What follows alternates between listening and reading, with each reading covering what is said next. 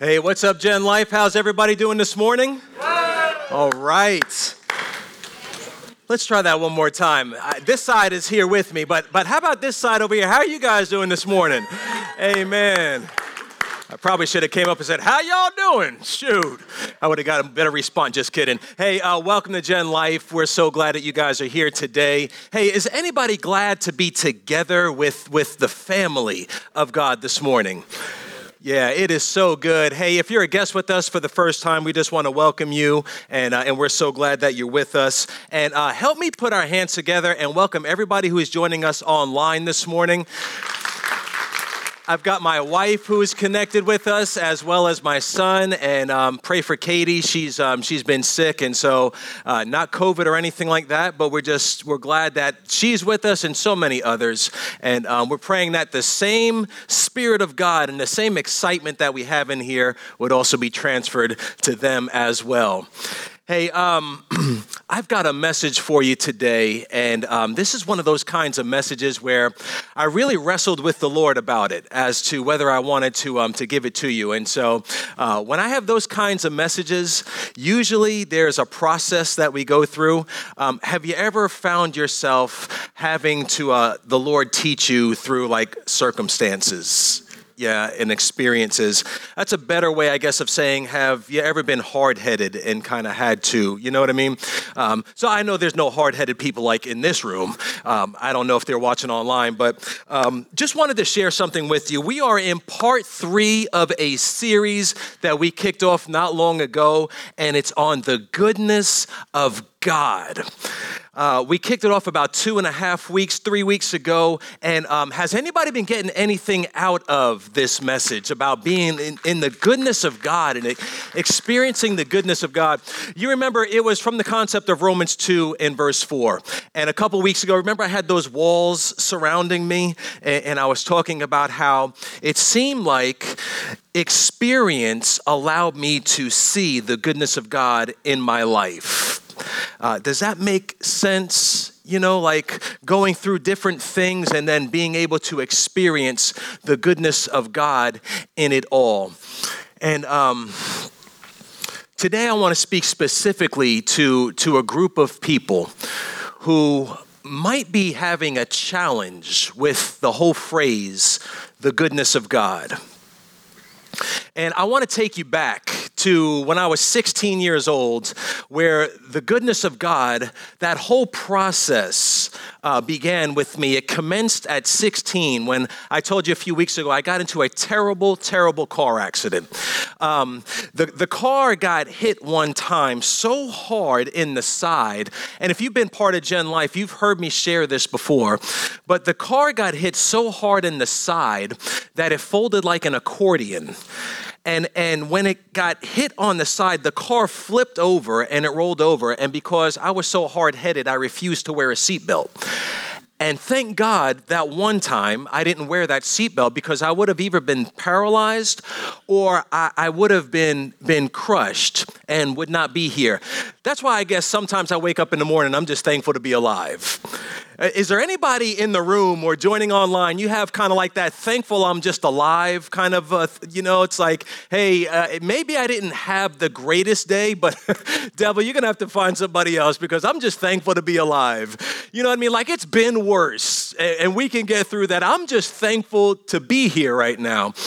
And, and I remember it was during that time, though, that my mother was really going through a challenging season. She already had enough going on in her life. And it was during that time where, you know, I feel like she was at her wits' end. And God's got a, a way of knowing how much you can handle. And it was during that time she was in a church service. And uh, while she was worshiping in the service, one of her friends felt like they heard a prophetic word that said, Keith, because of your faithfulness, I shall deliver him. Now, if you're not familiar with the prophetic word in 2 Peter uh, 1 19 through 21, give a little study of that and you can read where the prophetic word is explained in the Bible. But um, because of that, God was saying, because of my mother's faithfulness, that God would deliver her son. And so uh, her faithfulness being, she was always singing on the worship team. Like she was always at church. Growing up, I can remember being at church like five nights a week. We have any of those people in the room? Like you grew up in church. You were probably born like on the back pew or something, you know, like, like we were always there. My mother would rather coast out into the parking lot on fumes than to miss a rehearsal. You know, like she was always faithful to sing on the worship team. And God was saying, because of her faithfulness, He would deliver me. And so the sister wrote it down on a piece of paper and handed it to my mother. And so my mother strategically placed it on her her dresser in her room which which had the only full-length mirror in the whole house. It was in her closet. So she knew that every time her son wanted to go check himself out in the morning before he left he would have to come and open up her closet door and look at myself. And when I did I would have to see that prophetic word right there that says Keith because of your faithfulness I shall deliver him now, time passed. And at 16 years old, I looked at that and I'm like, well, that can't be about me, you know, because God doesn't know all that I've done. So clearly, that's not about me. I mean, He can't be all seeing because surely He hasn't seen all that I've been through. So that can't be about me. But then 17 rolled around, and, and, and 18 years old rolled around, and, and 19 years old. Here I am, and, and God gave me some of these, what I call wake up calls. Have you ever had a wake up call in your life where you almost came to that very edge and when you're like, my goodness, I'm just thankful to be alive? But that was a wake up call. And so I had several more of those. And the more I had those and the older I got, finally, at 22 years old, I remember one day looking at that thing and saying, hey, wait a minute. That might be about me.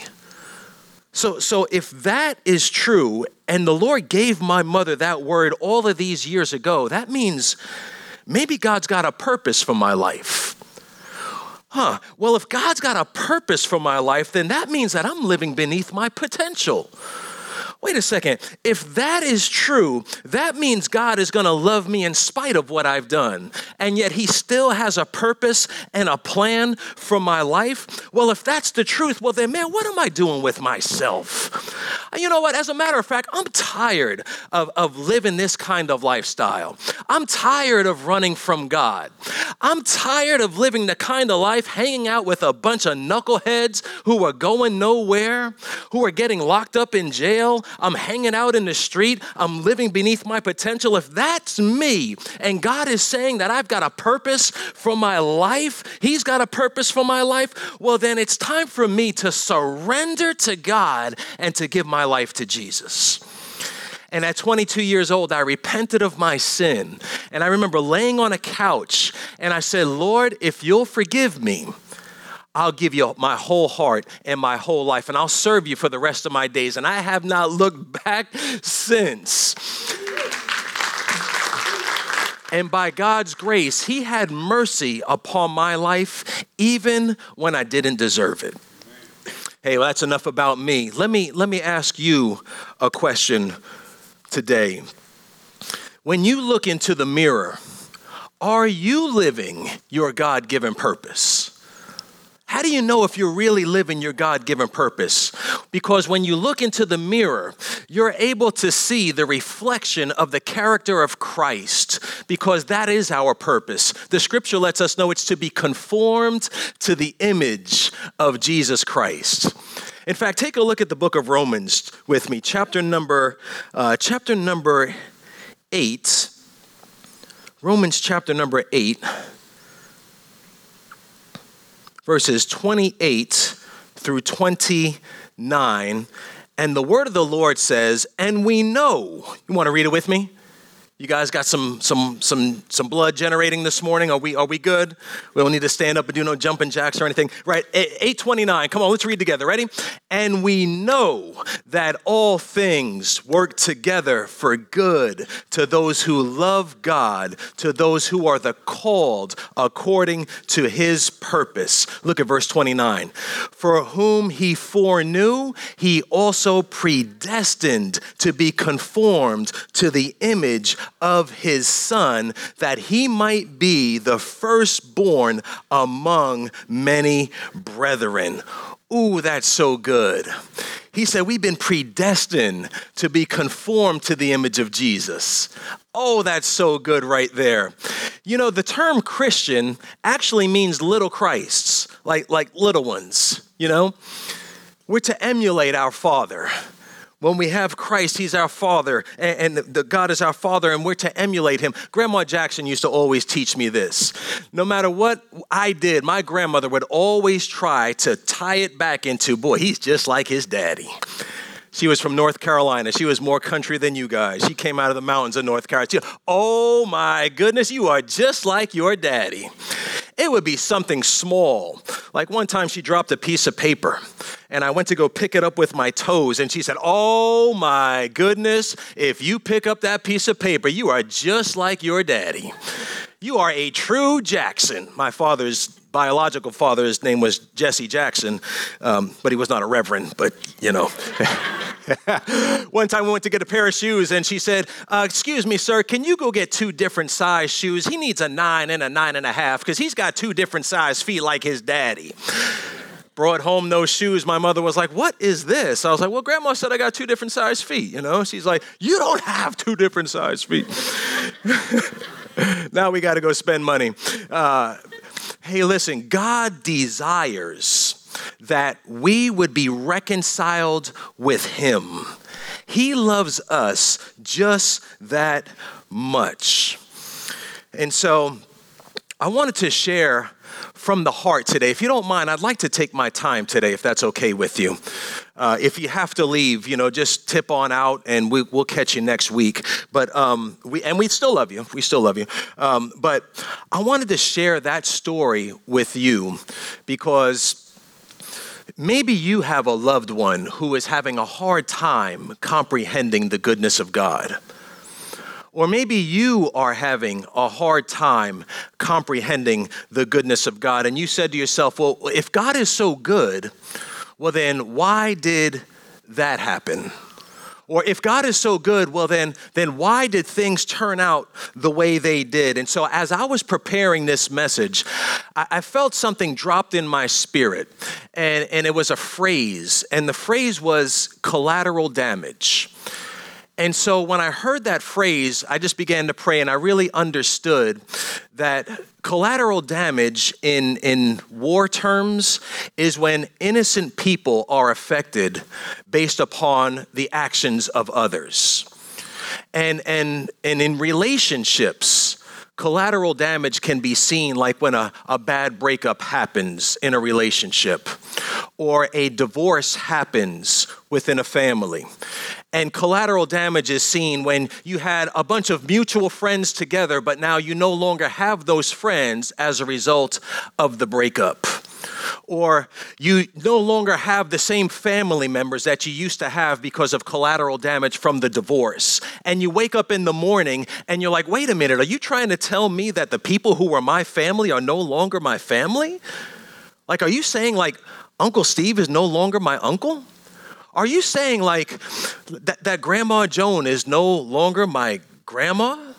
Well, if God is so good, well, then why did all that happen the way it did? And I found that the reason why, many times in life, the reason why it's so hard to grasp hold of the goodness of God in our lives is because of life itself because you have a couple of those how could God moments in your life. And instead of running to God, it could cause you to run away from God, who really is your true source of healing. And what happens is we wind up running away from God and we look to someone or we look to something as a source of healing in our lives. And maybe we even look to trying to become more successful and, and, and gain the accumulation of more wealth. And we can buy more houses and we can buy more cars and possibly even have more children. But the reality is, the only true source of healing is found when you surrender it to God. And for some of you, the goodness of God can even be a trigger word that takes you back to that moment of damage and disappointment where you believe God, but it didn't happen where you prayed the prayers, but those prayers weren't answered. And, and sometimes things can be so painful that it's hard for you to truly believe that God is good, strong with all of your heart because of what you've been through. And, and as we come and we sing about the goodness of God and all my life you've been faithful, Lord, all my life you've been so, so good, what you're really saying down in the depths of your heart is, Lord, some of my life you've been faithful. Or Lord, maybe most of my life you've been good, but then there were those those other times or those few times where you didn't really come through the way I thought you were to come through. And, maybe you've done a real good job at managing that pain and, and managing that damage. And you can be a highly functional person and a highly successful person, and, and you'll be well liked, but you know you don't want to be well known because if you're well known, people are to get too close to that wound that you may have. And you may be hearing this right now thinking, man, this dude doesn't even know what he's talking about. or you may be all the way on the other end of the spectrum and saying, man, how in the world did God stop by this guy's house and tell him my business before I came over here? And the reality is, I'm just sharing from my experience. So I know what I'm talking about because I'm telling you what I've already lived. And, and for you, it might be a shock because you're finally realizing that everybody who is in the church has some sort of collateral damage in their lives. And that's why we all need Jesus. But if we'll surrender it to Him, He can heal it for us. Ooh, I wish somebody would shout amen. amen. Hey, listen, all I know is that it's hard work keeping up the image that God is good when you don't truly believe it when you look in the mirror. But true healing is found when you surrender to God and say, Lord, I don't know why things happen the way they did, but I'm gonna trust you anyway. Lord, I don't know why things happened the way they did, and I don't know why so and so left and why and, and why I'm going through this situation. But Lord, you know what? I'm gonna trust your purpose for my life. I'm gonna trust what you have destined me to become. Freedom is found when you surrender to God. I used to think true freedom was found when you would break away from God. Man, if I could just get away from this authority of God, if I could just break away from the commands of Jesus, man, I could be free, I could have peace. But the reality is, true freedom is found in your surrender to God. True joy is found in your surrender to God. Your God given purpose and what He has destined you to become is found when you surrender to God. And so I just want to challenge you this morning. Is it okay to give you a challenge this morning? I guess we kind of already started, right? I just want to challenge you this morning and ask you when you look in the mirror, are you living in your God given purpose? when you look in the mirror, are you living in your God given purpose? And this is how you'll know because when you see your reflection, you know that your reflection reflects the character of Christ Jesus. So Romans 8, 28 and 29 lets us know that God's goal is that we would be conformed to the image of Christ. That means if we don't know Jesus, He wants us to come to repentance in Him, receive Him, and He can transform, conform us to the image of His Son. So that's the goal. That's God's goal. So, two weeks ago, uh, we were talking about the goodness of God and we were talking about the attributes of God. You guys remember that when we were talking about God is good?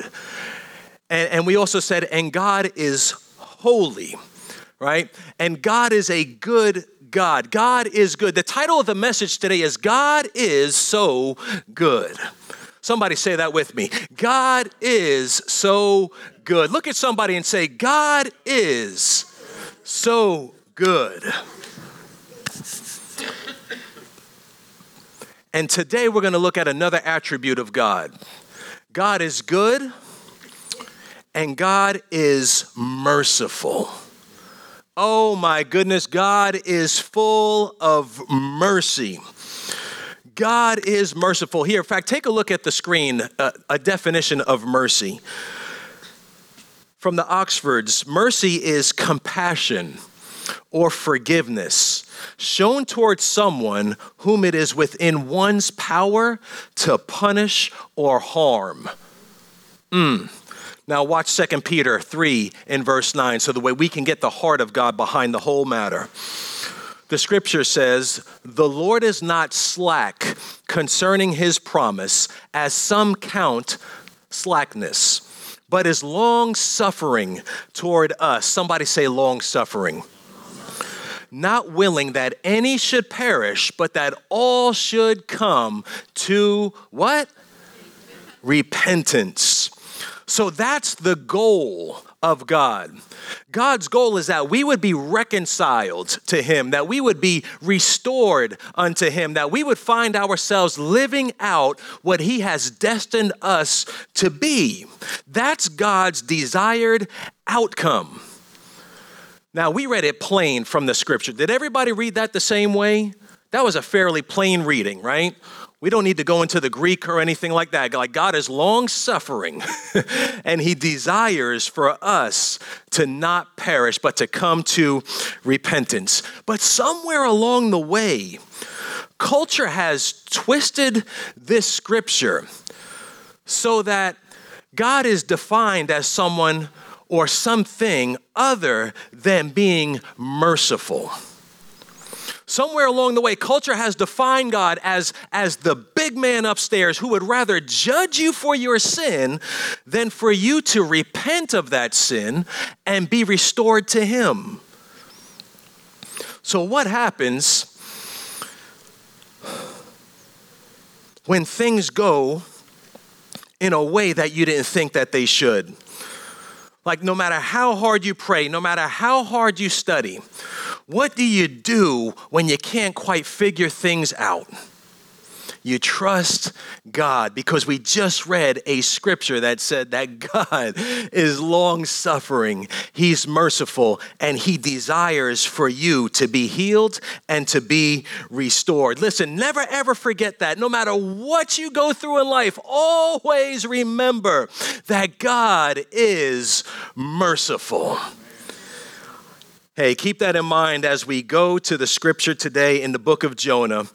Um, because God, though He's merciful, He also wants us to be merciful to others. Remember how we're to be conformed to the image of His Son? That little Christ thing, He wants us to emulate mercy as well.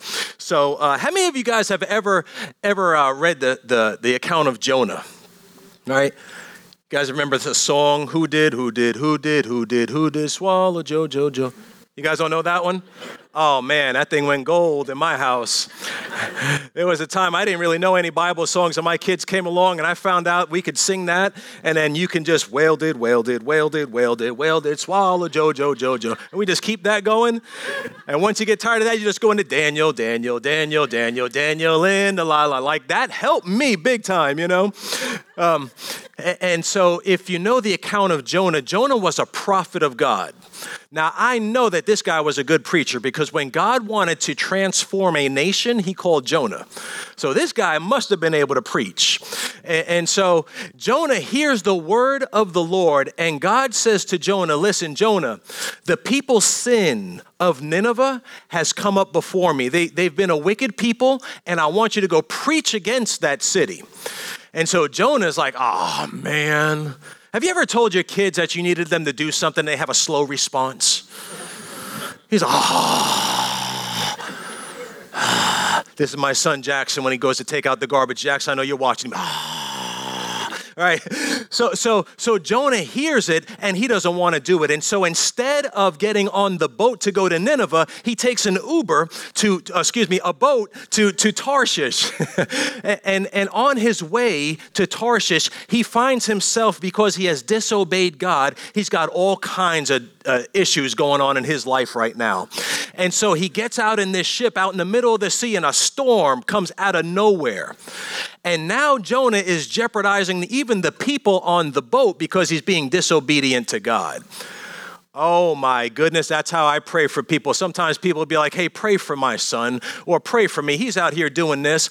I pray this kind of prayer right here Lord, when they get into that house, I want you to shake up that whole party. Lord, I want you to send the police up in there, bust up the party. Lord, if they're going to try to get high, I pray that they won't enjoy it. If they're going to try to get drunk, I pray they get sick. I pray they can't stand sin anymore. Turn them around. So don't ask me to pray for you. if you're living like that, you know. I'll be more graceful if it's like, hey man, I'm really hurt. and I need a prayer. So, yeah, I won't. I won't pray that. But but so so Jonah finds himself. He's out in the middle of the ocean, and the sailors are like, man, this thing came out of nowhere. What's going on? And so they finally narrow it down. And Jonah's like, yeah, man, it's me. You know, I'm, I'm a prophet of God. I shouldn't even be in this situation, and I'm messing all of you guys up. But I tell you what, and I don't know where Jonah was at in the head because he's like, if you just throw me over the boat, like everything will be cool. And I'm like, what in the world? What kind of plan is that? What about just turn it around and let me get a little raft, you know, and in a, in, in just kind of, but, but Jonah's like, throw me into the sea. And so they toss Jonah into the ocean. And as a result, the sea calms and God causes a great whale to swallow Jonah. Now, this is where we can kind of receive things by faith because I've seen people on YouTube spend hours on the kind of fish could it have really been a fish? And, and, and then, like, well, there was a massive whale discovered. And could this? It's like, man, just receive it by faith. Like, sometimes you don't know everything, but don't waste six, seven years of your life researching the whale. I mean, what if you put that into something else? Anyway, scripture wise. And so this whale swallows him up. And as a result, God command, he deals, he does business with Jonah while he's in the whale. Jonah repents. After he repents, God commands the whale to kick him back up on land. And now Jonah's making his way to do what he first should have done in the first place. But now he's coming up in there smelling like fish guts. And he's walking into the city of Nineveh. And when Jonah gets there, man, that's why I said he's a preacher because he preaches and he says, listen, if you guys don't repent, God's going to judge this city. And God, in his mercy, allowed Jonah to go and to preach. And when they hear it, the whole city repents. They're like, oh my gosh, what are we doing? We need to we need to stop living this way. We need to honor the God of heaven. Even the king puts on sackcloth and ashes and they repent and God forgives the city. Now you'd think Jonah would be like, "Man, there we go. That's the kind of response we like to see." You know what I mean? Like I preached that one. Like I hope they capture that one on video. I preached that. That whole city got saved. But Jonah's got a different reaction. He's like, "Man, God, now see that I knew that was going to happen. And he got mad and he retreats out of the city and he goes and he builds a little shelter of some sort. And under that shelter, he's pouting about it.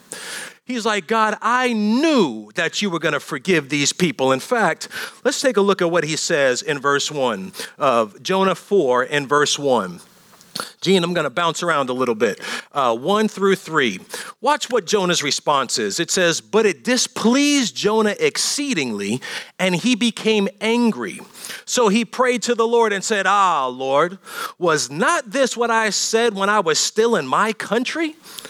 Therefore, I fled previously to Tarshish, for I know, watch this, you are a gracious and merciful God, slow to anger and abundant in love kindness, one who relents from doing harm. Therefore, now, O Lord, please take my life, for it is better for me to die than to live. Wow. Just like, wow. I'm like, I mean, this was awesome. This was incredible. How could you be so mad? Like, because Jonah was like, man, how are you going to let these people just slide like that? After all the sin that they committed, after all the wickedness that they've committed, you're just going to tell me that you're just going to go ahead and let them slide? Like it's just all they have to do is repent of sin and you're going to let them just just be restored and you're going to forgive them. Jonah's like, "Man, that's messed up." How many of you have children? Ha- have, have, have you ever punished the older ones? How many have more than one kid? right? So you know, like that first one is kind of like that experimental phase of parenting. You know, you try some stuff, you're a little bit over disciplined on them, uh, um, or, or, maybe they receive more punishment, and then you have that middle one, and then that middle one kind of feels feels the, the brunt of it as well. But by the time you get to that third one, that third one is there and and and sometimes they don't experience the same amount of discipline and restrictions that the the first one or the first two experience. And so i found this even in our own family where where our kids would walk up to us and say wait a second. You mean to tell me they're going to get away with that? When I, I was that age somebody took my cell phone for six months you get that first world problem conversation going, right? They t- you took my phone for six months. I had to use an iPod. I didn't even have any AirPods. I had AirBuds. I had a string hanging from it. It was so terrible. And then they do the same thing. It's like, wait a second, they're not gonna get their phone taken? You mean to tell me that they're just gonna be able to just say sorry and it's okay? Man, if that would have been me, That's exactly what Jonah's saying. He's saying, Man, Lord, you mean to tell me I, I had to go through the, the, the whale's belly? I haven't had a shower in days. I have I don't even know nobody out here in Nineveh. I got on the same clothes. I smell like beluga fish. Like, and you're just gonna go ahead and forgive them? And so, as Jonah's re- retreating out in this little shelter, God allowed a, a plant to kind of cover him and overshadow him. And so, in the morning, God caused a worm to come over there, and, and it must have been a significantly potent worm because whatever he did caused that thing to shrivel up and die. And now Jonah's standing out in the hot sun, just feeling. Have you ever had a real bad sunburn? Oh, I'm talking about the kind of sunburn where you can't even sleep. The scripture lets us know Jonah's just out there baking in the hot sun. You know, he probably stunk. You know how bad it smells when that heat hits that fish? I was in high school once, and my friend thought it'd be funny to put a couple of our little bait fish that, that we used to fish with, little shiners. He tossed about three of them in the wheel well of my car, and we lived in Florida. And it kind of got a little functified. And, and about three days later, it was so strong I had to ride with the window open. I would pull up to the school and open the door, and, and the whole student section down there who parked would be like, oh man, like they could smell. Like Jonah is really going through some problems here. He's got a real fashion crisis. He's having some challenges. He's working it out with God. And look, look at what this verse says right here. God's going to respond to him. Oh, God is so good. God is good? Well, I knew this church would be with me on that. And all the time? Yeah. So watch verse 9. Jonah 4 and verse 9, it says, Then God said to Jonah, Is it right for you to be angry about the plant? And he said, It is right for me to be angry, even to death. I haven't had that shower, I'm struggling. But the Lord said, You've had pity on the plant for which you have not labored, nor made it grow, which came up in a night and perished in a night. Watch this, verse 11. And should I not pity Nineveh, that great city, in which are more than 120,000 persons who cannot discern between their right hand and their left, and much livestock? God is so merciful God is so merciful that he not only cared about the people and the children in the city, he also cared about the animals too. That's how gracious God is. Jonah was angry because these people repented. And after they repented, God forgave them of their sin and he saved their land. And God is good. God is merciful. Let me tell you something else that God is God is also just. Psalm 103 and verse 6 says this The Lord executes righteousness and justice for all who are oppressed. He made known his ways to Moses, his acts to the children of Israel. The Lord is merciful and gracious and slow to anger, abounding in mercy. So God is 100% merciful, but at the same time, God is also 100% just. So he's all the way full of mercy and he's all the way full of just. He, he's merciful. To, to, to get the real feel of merciful, just, just flip it. M- full of mercy. Merciful, full of mercy. So he's merciful and he is also just. I remember as a, a pastor, I, I, had probably one of the most difficult conversations over a cup of coffee I've ever had. Have you ever had somebody invite you to get a meal or invite you to have a cup of coffee and they just lay some news on you. Is that just pastors or does that happen to right to you guys too? Okay, I thought so. Right, they just drop a bomb on you. Well, I kind of had an understanding going into the conversation, and um, there was a guy in in a church, and I won't say his name or anything. somewhat local, and um, this was a little while ago, and he was having a hard time with the goodness of God. And so caught me after a church service, and he was like, listen, if God is so good, then why did he punish so many people? And so I'm like, all right, let's let's have a cup of coffee. This is not something that we can. Hey, how you doing? Hey, and you're trying to talk. Hey, so I said, let's go have a cup of coffee. And so we did, and and we sat down, and the, the conversation was he was wondering how could God be good yet look at what's happened to so many in the Old Testament and we have record of it and um, the reason why he was at the church in the first place was because he liked a certain girl and, and so, because she was a strong believer, he wanted to get the attention of this girl. And, and this was the reason why he was not going to surrender his life to Christ. And so I'm thinking, okay, so we have this conversation, and he lets me know I just can't get down with what God has done in the Old Testament. And I said, you know what? And I said his name. I said, you know, I, have I've also wrestled with that before. You know, I've wrestled with that, and what I have done as a preacher and a pastor, and just somebody who wants to know, I dug really deep into a lot of these texts where these things have happened. You know what I discovered? I said, when things like that happen, I've noticed that oftentimes there are people who wickedness has taken place and God's making some adjustments. Like, for example, the one passage of scripture we were talking about, the adults were making these children what the Bible calls pass through the fire. I said, Do you know what that is? I said, when somebody passes, that means they're being sacrificed to some foreign wicked God against their will. I said, you know, the scripture says that God is good and God is merciful and he's also just. So let me come at it from a single parent and single kid perspective. I said, There have been times where I've heard arguments as a boy, and I was told to stay in the room, and I heard loud commotion and glass breaking. And I was at the place where I couldn't do anything because I was still small and I was weak. The only person that I could speak to was God, who was a higher authority, saying, God, would you help us? So when I came to this little passage of scripture here and I was talking with him, I said,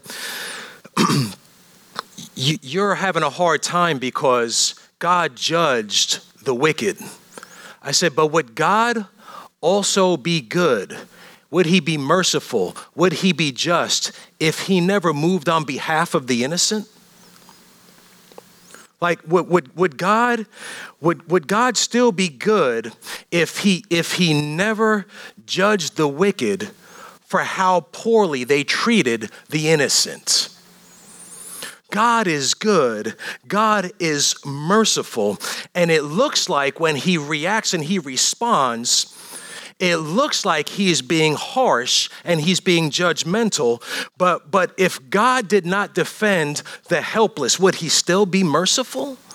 Would he still be just if he didn't do anything about that at all? What if those children were calling out and saying, Lord, would you please help us? So it might not seem merciful to the oppressor, but it does seem merciful to those who are being oppressed.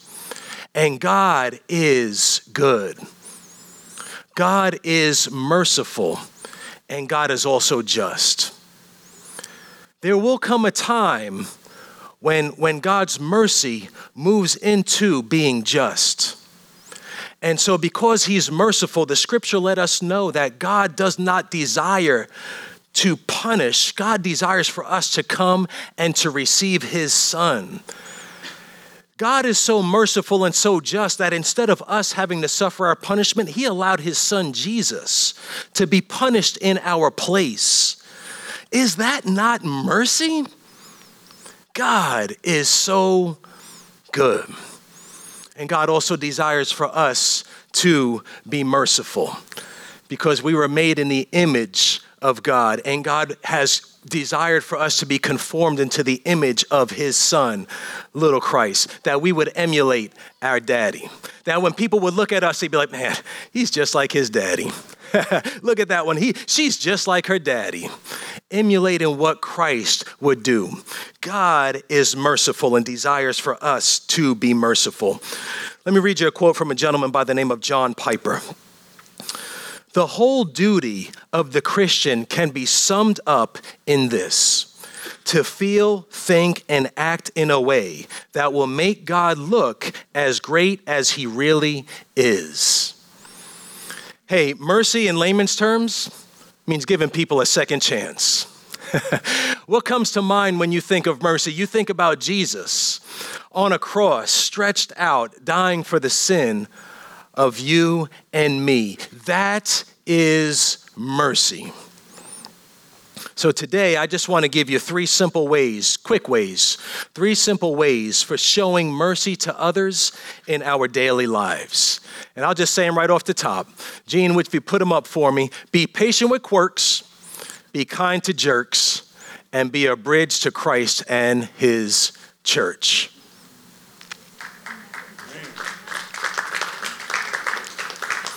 Ephesians 4 31 through 32, the Bible says this Stop being bitter and angry and mad at others. Don't yell at one another or curse each other or even be rude. Instead, be kind and merciful and forgive others just as God forgave you because of Christ. I don't know if you guys have discovered, but people can be a little quirky. Have you ever noticed that? Yeah, everybody kind of has their own little quirks. And so here, here's what I've also discovered that how can you be merciful? how can you be merciful if, if you're angry?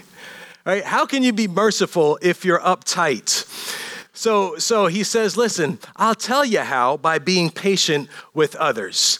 If we want to be the kind of, of believer that Jesus wants us to be, then we need to have patience with people. We, we, we can't get heated. Somebody say, keep it on ice. Because God was patient with you and all of your quirks. Hey, maybe this week God may put somebody in your path that may have a physical or an emotional or even a financial need and is unable to help themselves. And, and it's going to take patience to not be in a rush and to maybe spend a little time and have a conversation with that person to determine the need. And then, by the way, God has blessed you and resourced you to then help others. Be patient with quirks. Number two, be kind to jerks. Look at somebody say, don't be it. No, I'm just kidding. Don't, don't. now, that's contrary to current culture, right? That's contrary to current culture, but the Bible tells us to be patient with those people, be, be kind to those people that rub you the wrong way. Here's how you know if you're being kind to jerks. In times of conflict, do you give people what they need or do you give people what they deserve? Oh, that's good, right? Do you give people what they need or do you give people what they deserve? Because what they we already know what they deserve. They deserve a piece of your mind, right? Like when, when you kind of are ready to go off and you're like, oh, oh, and, and you know that they go, they're ready to go there, and that switch. Have you have you ever had that switch that flips? Or is that just me? Like, like they rub you the wrong way, and all of a sudden it's like, bing, oh, okay. Oh, you want to go there, right? And, and you're about to flip out on them, and let me tell you something, and then you remember Jesus. right? And then suddenly you're like, you know what? Um, I'll be with you in a moment, ma'am. Next customer, please. Thank you so much, right? Like, like Jesus kind of comes in there. Yeah, some of you guys are laughing because you, you but you're laughing like this, you know, because you know sometimes you can be just a little too passionate. But thank God that He didn't give us what we deserve. God gave us mercy, and so we also want to be able to do the same. And number three, be a bridge to Christ and His church. Be a bridge to Christ and His church. Hey, Jesus went out of his way to show love to others who were overlooked. Jesus went out of his way to demonstrate mercy to those who were forgotten. Some of you guys need to read John chapter number four. There's a woman at the well that takes place, and and and Jesus said, you know what? He's on his way on a journey. He's like, hey, listen, I, I need to go through Samaria for, for something. And his disciples are like, what? We don't ever go through that part of town. Like we don't ever go through there. And Jesus is like, no, no, no, I, I got to go through that part of town. And he has a conversation with with a woman there at the well, and so he goes to Samaria and he he emulates how how we should overcome racial bias because the Samaritans were not full blooded Jews. And so the Jews would go around that part of town. Jesus said, I got to go right through it. And then he has a conversation with a woman at high noon, which was totally countercultural to, to the gender bias that existed during that day. But Jesus is like, no, no, no, I, I got to have a conversation with this woman. And when his disciples come, they were surprised that he had elevated a woman to such status to have a conversation with the Lord Jesus himself. He went out of his way to show mercy to others, to those who were forgotten, to those who were rejected, to those who were outcast, to those who were overlooked, to those who were marginalized. He intentionally went out of his way to build a bridge to love others. Can you say amen? Hey, if you want to reflect the character of Jesus, be a bridge of love to, to others for, for Christ and his church. Hey, we're Generation Life Church. We are a multicultural people, right? We're multi generational, we're multicultural, we're, we're multiplying. We're, we're, we're multicultural. When's the last time you've had a meal with someone who looked different than you? Right? Like, is, is the vision of the church that you call home truly a vision, or are they just words on the screen? If there are words on the screen, well, then this isn't going to work. But it's tr- if it's truly something that you truly believe, and this is your church, hey, listen, we're a multicultural people, we're a multi generational people, we're a multiplying people. All generations are welcome, all cultures are welcome in Christ's church. Hey, I want to ask you if you would stand to your feet for just a moment, and I just want to ask you one question.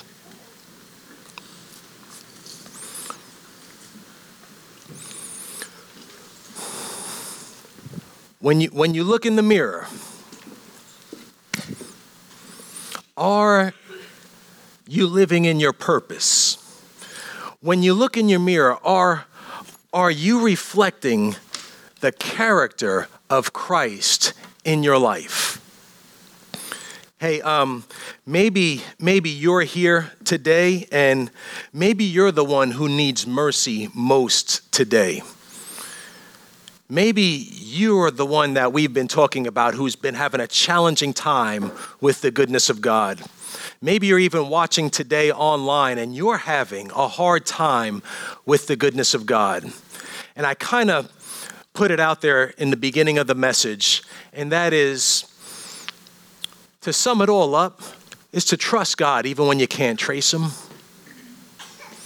Right? To, to, to give it to God and, and to say, Lord, I don't know why everything happens the way they did, but I'm going to trust you. Lord, I'm going to trust in your purpose today. Lord, I need you to heal my heart. If there's sin in your heart, Lord, I need to get this right with you today. In fact, why don't we just have a word of prayer? Let's close and, and we'll just end it right there today.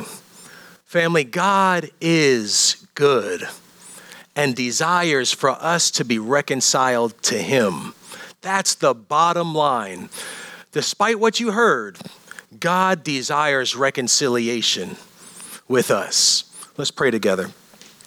Father, uh, we come before you with a um, somewhat of a challenging word today, Lord, somewhat of, of a challenging message today, Lord. And Father, we want to um, want to lift up to you anyone who may be hurting right now, Lord, anybody who may be struggling or even wrestling with the goodness of God, even that phrase, Father. Lord, would you heal our hearts today? Father, would you heal uh, um, past, past wounds and, and, and past issues and maybe even past relationships? Father, we ask in the name of the Lord that we would be able to say with all of our heart, God is good. Maybe we've been through certain things, but because you have healed those things, Lord, may we even in advance say, Lord, we're thankful that you are good. Thank you, Lord, for your, for your mercy. Lord, we thank you that you are merciful and that you are just. Lord, we thank you that God is so good. We bless you, Lord. In the name of Jesus, we pray. Church, can you say amen? amen? Hey, God bless you guys. Let's worship.